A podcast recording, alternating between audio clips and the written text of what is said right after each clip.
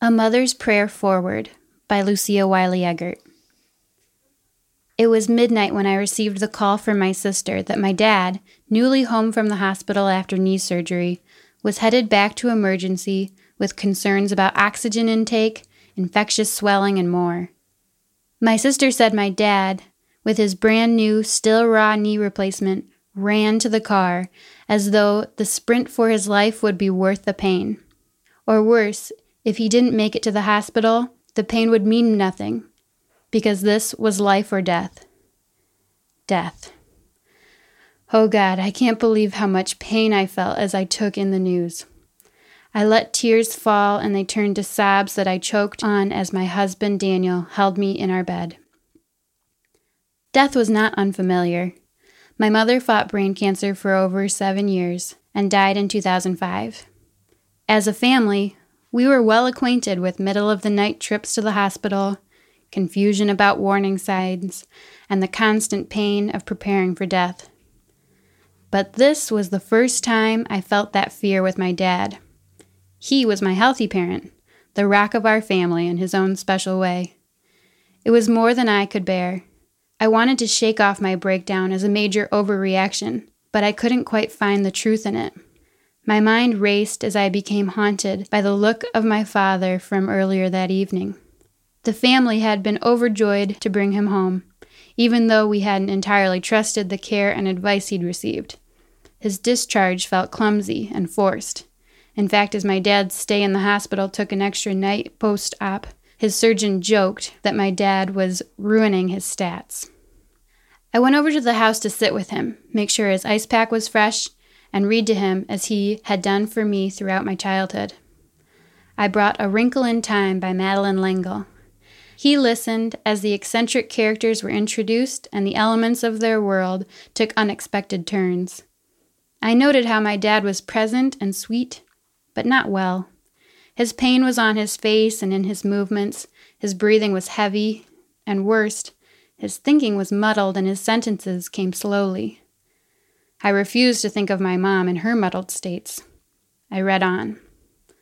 A fresh gust of wind took the house and shook it, and suddenly the rain began to lash against the windows. I don't think I like this wind, said Meg nervously.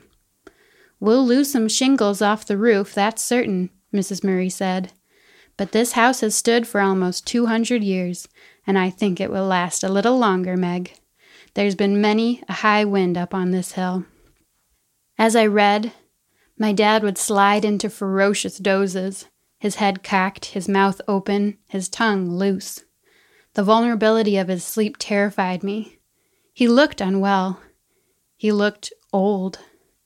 In the moment, I wasn't sure if I should look away to spare his naked vulnerability or look on and love him. I decided to take him in and see him honestly. I found unexpected comfort when I realized that I'd seen that profoundly relaxed, loose lipped face before. My son Ira had worn it as an infant in similar deep dozes. Vulnerable, trusting, and tender. I smiled, remembering that when Ira was a smushy, wrinkly little guy, I had thought, wow, he looks just like a little old man. I thought it so often that I had begun to wonder if it wasn't a coincidence. Perhaps babies look like old folks, because as parents we are unlikely to see our children grow old. We will die. They, we pray, will live on and grow old without us. I thought, Maybe my old man baby brings me intimately closer to the end of his life. Maybe it's a real window into his end, even as his life is just beginning. As I sat in bed processing the hospital news, my thoughts roared like an uncontrollable wind. I became fixated on the image of my father's limp face, and it would flicker and become my son's and back again, over and over two generations of men that I deeply love in their most vulnerable states. I held on to the image and kept it as my focal point to distract me from the moment's pain and possibility of death. As the faces flickered, I dug deeper. If babies indeed look like old folks so that their mothers might know them in their old age, then my grandmother had surely seen this face. She'd held her tender baby heavy with the smush of developing baby body, tightly in her arms, and loved his old man face. With great pain that only a mother can give, she had poured her heart and her dreams into this tiny man whose life was yet to unfold. She'd sing, and with courage, would allow herself to feel his joys and sorrows, highs and lows, lively moments and battles with death. She'd give him to the world to experience them all. She'd take him honestly and fill him with love. And her love was surely a prayer forward, a prayer that would reach the future. Suddenly, I felt my grandmother in the room with me, holding my dad in her arms, with his face flickering from old man to smushy baby, holding me as I pained and prayed, just as she had done for her infant. Racking her baby in 1949, she may not have seen her son on the way to the hospital, and she certainly hadn't seen her granddaughter sobbing with the fear of loss. But her prayer encompassed us both, held me tight, and kept me whole in that dark hour. I was not alone.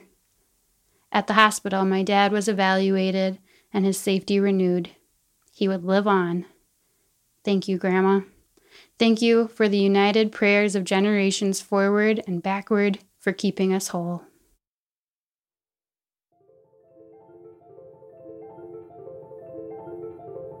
Lucia Wiley Eggert is newly the art director for Gee's and lives in Detroit, Michigan.